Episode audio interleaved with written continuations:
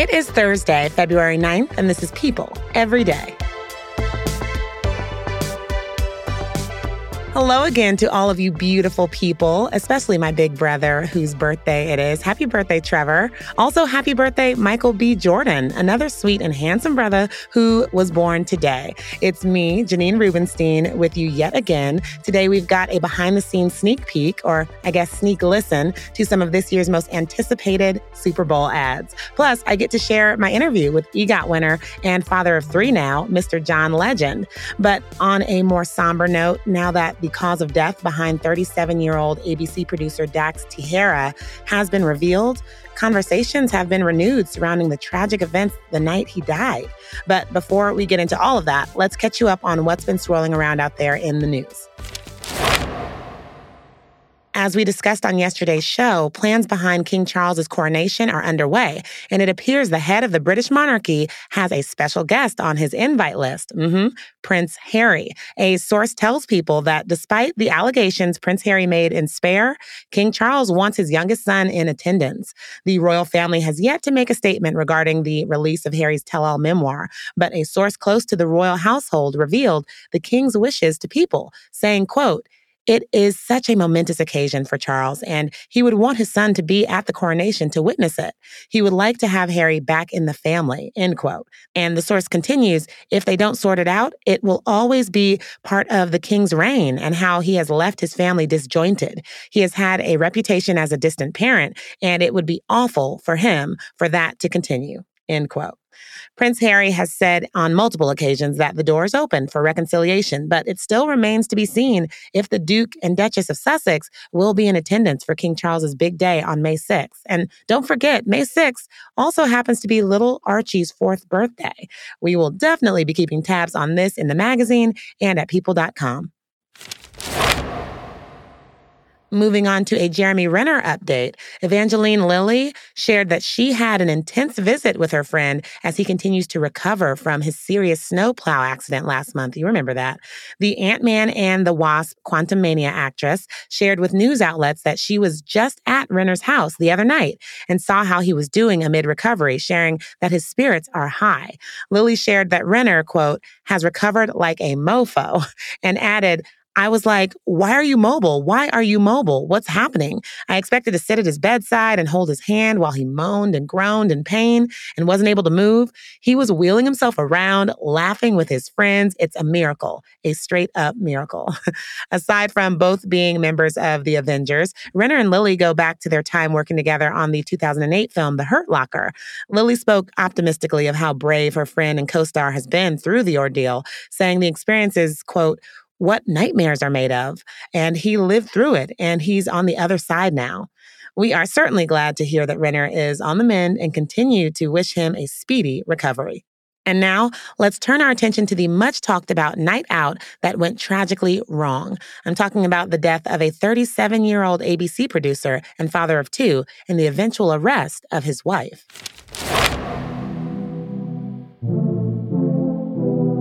What was supposed to be an unassuming dinner for a talented New York City producer and his wife turned into a tragic nightmare for a family of four. Back in December, when news dropped that Dax Tejera, executive producer of This Week on ABC, had suddenly died, many were shocked. He was a doting husband and father with a full life and booming career.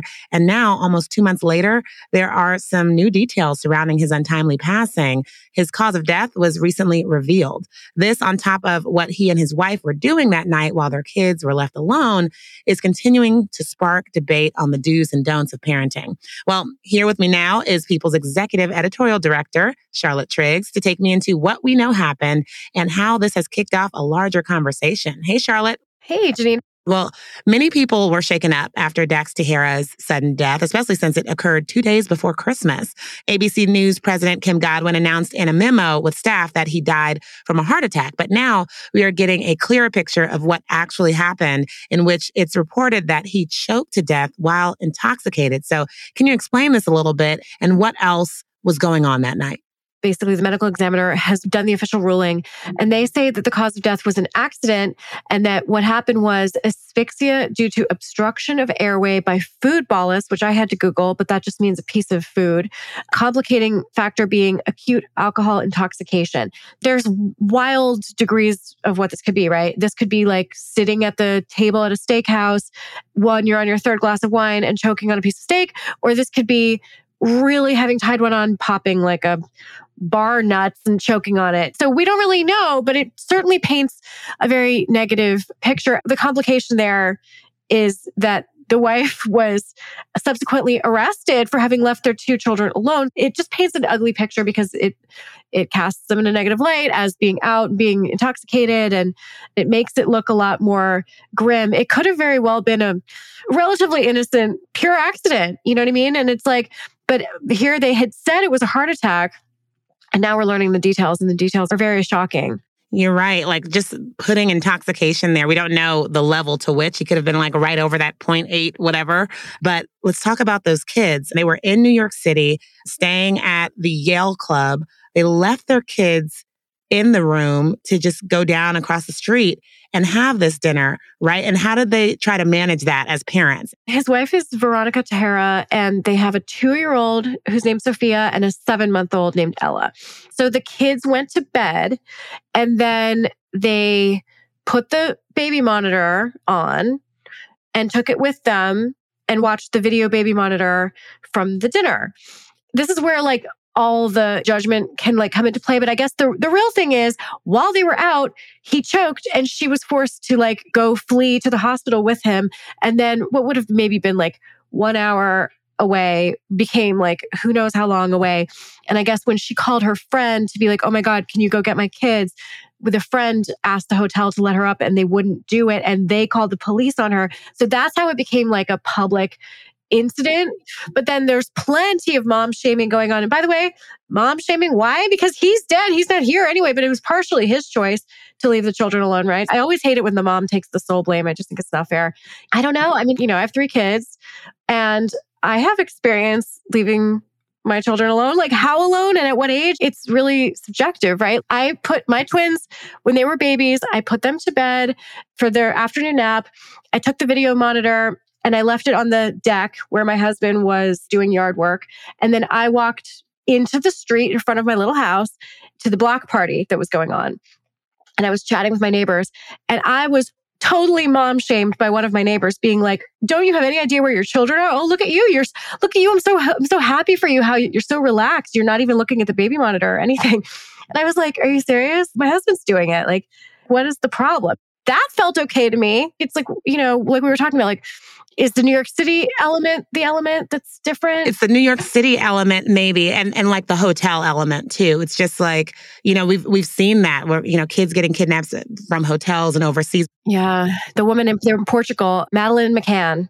They went to dinner, and God knows what the circumstances were of that hotel, but they left the kid asleep in the hotel, and then when they got back, she wasn't there. Yeah, yeah, just horrible. So I think maybe just the hotel factor of it all. It's not like, you know, like going out to the porch or going to the backyard to like have some wine with friends or something like that. It's like but Janine, have you ever left your kids alone? I mean, I'm like doing like a mental inventory. It's like in this summer I took my kids to the beach and I had to unload the luggage, do it all by myself because my husband wasn't there, take it upstairs, and then I had to go park the car.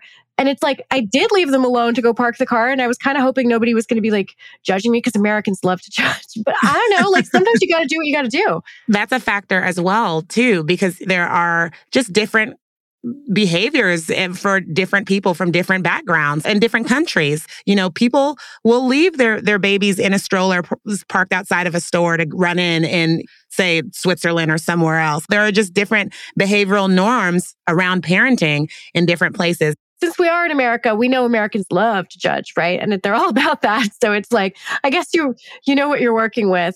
Yeah, you brought up the infant. I do think the five month old makes things tricky as well. And there is just that fear, like, you know, what if the cover gets over the baby's head at that month or something? You know what I mean? Like, I don't know. I'm not one to judge at all, but it does just seem like a series of wildly unfortunate events for this couple that was just trying to like get out and possibly just have a drink and grab a bite. There are times where, you know, my seven year old, they're not two and, and five months, but I'll say to Reese, like, okay, watch your sister, you know, and I'll, I'll either run out or I'll walk the dog or something like that around the cul-de-sac. Still not in a hotel and, and they're not like teeny tiny babies, but I guess a seven year old shouldn't be watching a two year old, I guess. Well, people reached out to Veronica's attorney for comment yesterday, to which there was no return. But Veronica did speak out to Entertainment Tonight saying that she made, quote, a poor decision to leave the kids alone. She went on to say that after Dax collapsed, she, as you said, asked a close friend and her parents to see about the kids at the hotel, but the hotel wouldn't allow them. I mean, I guess rightly so. And still yet to be seen, like how intoxicated he was or they were, because that's also what's poking at the judgment bears. Yeah, totally. We just don't know. I just think that anytime someone sees a mom having fun, oh, they're ready to get mad about it. right? Don't you think?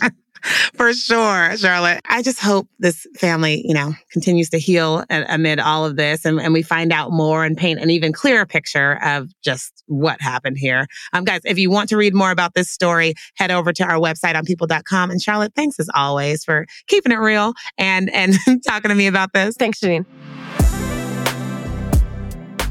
The big game is just three days away, which means we only have a few days left before we get a Rihanna halftime show, you guys. As you're planning out your Super Bowl day, we've got a big treat for you. Coming up, we take you into an exclusive behind the scenes look at some of this year's big commercials. But first, yours truly got to sit down with a literal legend. John Legend, where he opens up about how his newborn baby girl has given him more love, more joy, and more energy, really. After the break, hear what the former sexiest man alive has been up to since the birth of baby Esti. We'll be right back.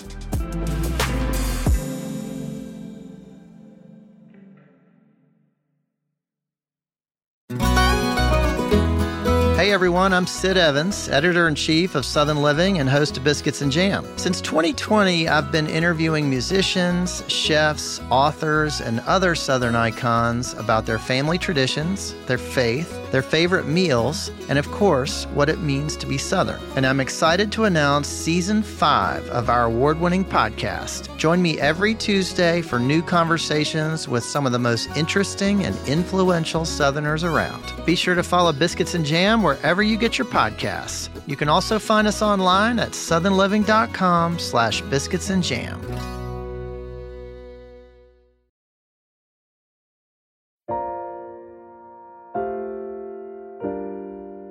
Who needs sleep, right? we are back, and I'll be the first to admit I need my beauty sleep. But it seems like lately, John Legend has been burning the candle at both ends. Just in the last few weeks, the All of Me singer announced a new album, debuted his own skincare line, Loved One, prepared for multiple Grammys weekend shows. Oh, and as if that wasn't enough, he and his wife, Chrissy Teigen, welcomed a new baby, daughter Esti Maxine.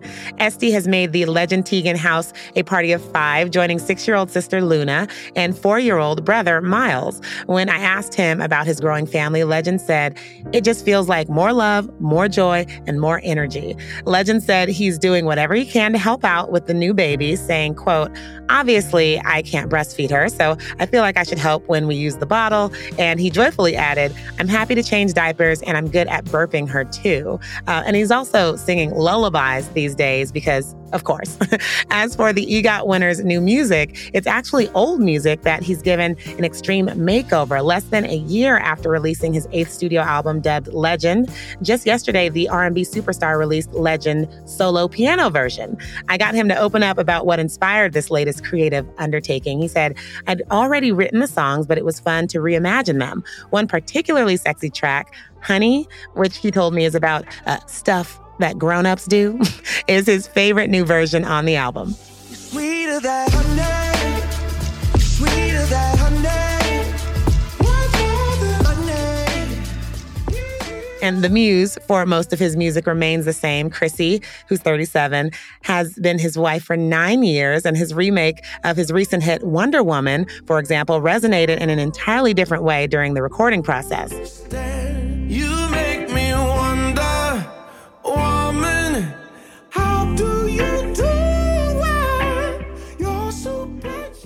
The modern day crooner told me, quote, just having made it while my wife was pregnant and seeing the miracle of childbirth and all that women have to go through to bring life into the world makes that song especially meaningful to me. Ah, a sweetheart. I love this man. Well, Legend admitted that even though he's kept a positive attitude while staying busy on the home front, releasing new music and starting a new skincare venture, that doesn't mean things haven't been exhausting, but he's not one to complain, saying, I have everything I could possibly have dreamed of. Now it's just about being the best artist, dad, and husband I can be. Wow. Be sure to check out my full interview with John Legend in this week's issue, available on newsstands everywhere tomorrow.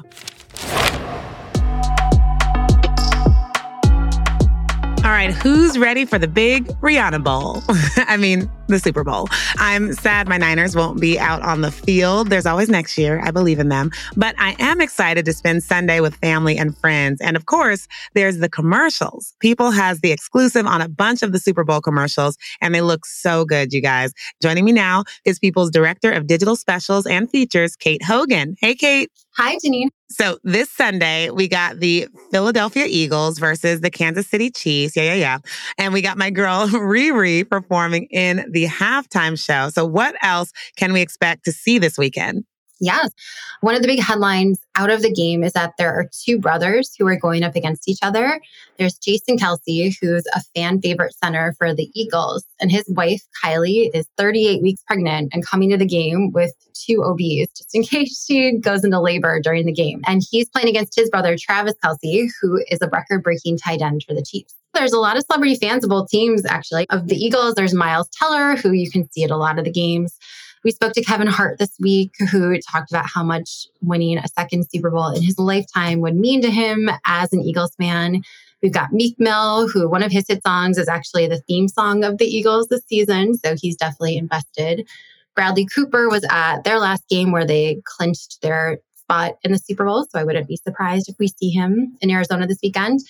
And then you've got Quinta Brunson and the whole cast of Alabama Elementary who pay homage to the Eagles in Philadelphia a lot in their show. So, but also on the Chiefs side, you've got our former sexiest man alive, Paul Rudd, who also talked to people this week about how freaked out and nervous he is about the game this week and that he won't breathe until it's over, basically. Brad Pitt, who's been spotted wearing Chiefs gear in the past, Melissa Etheridge performed at events for them, and Rob Riggle, who is always at Chiefs games all season long.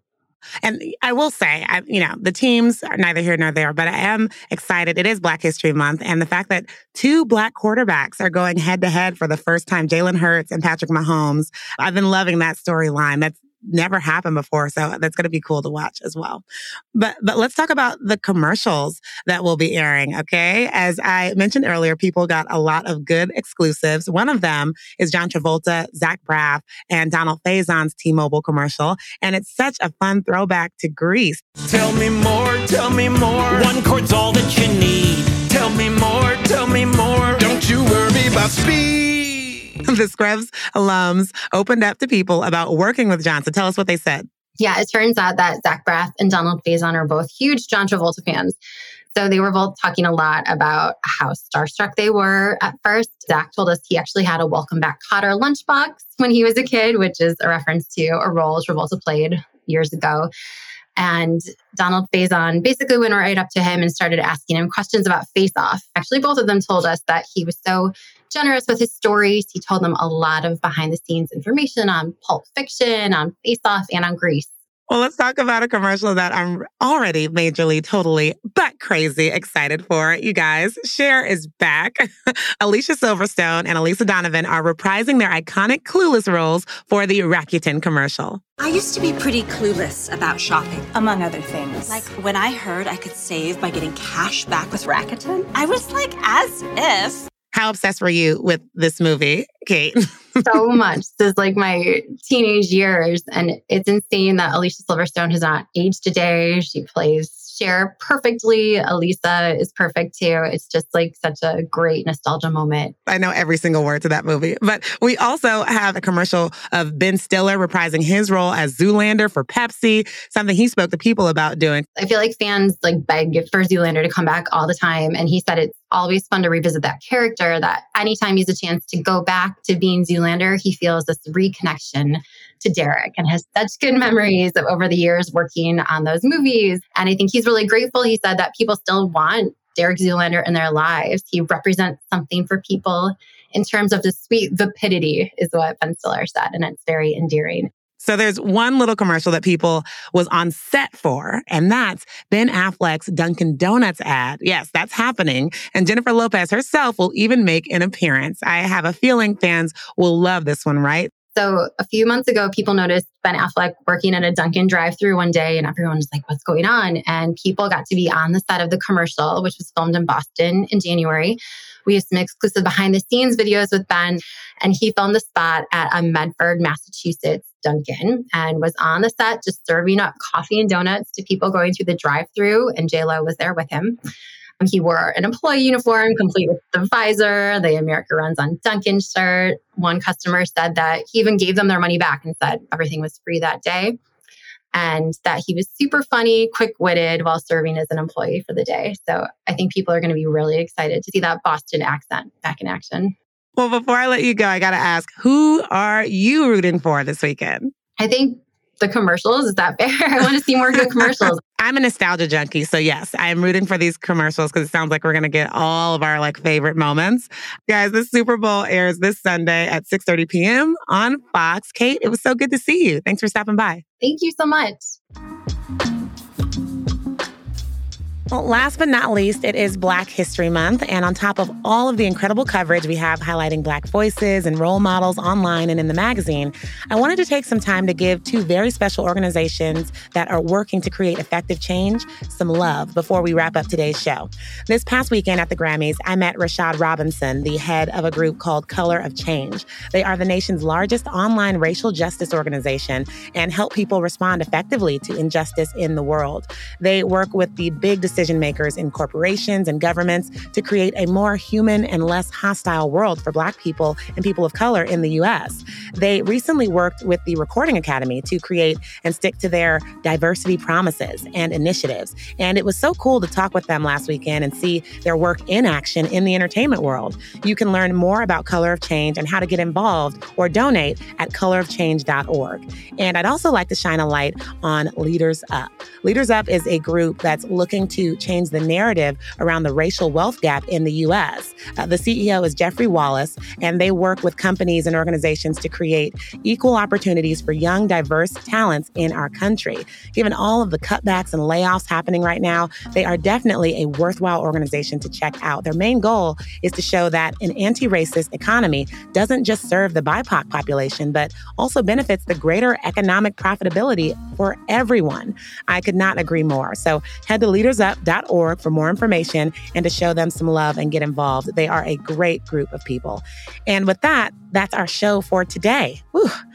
You guys, tomorrow is our very last episode of People Every Day. So be sure to listen in as we say goodbye and, of course, do what we always do and keep you informed and entertained with the latest news.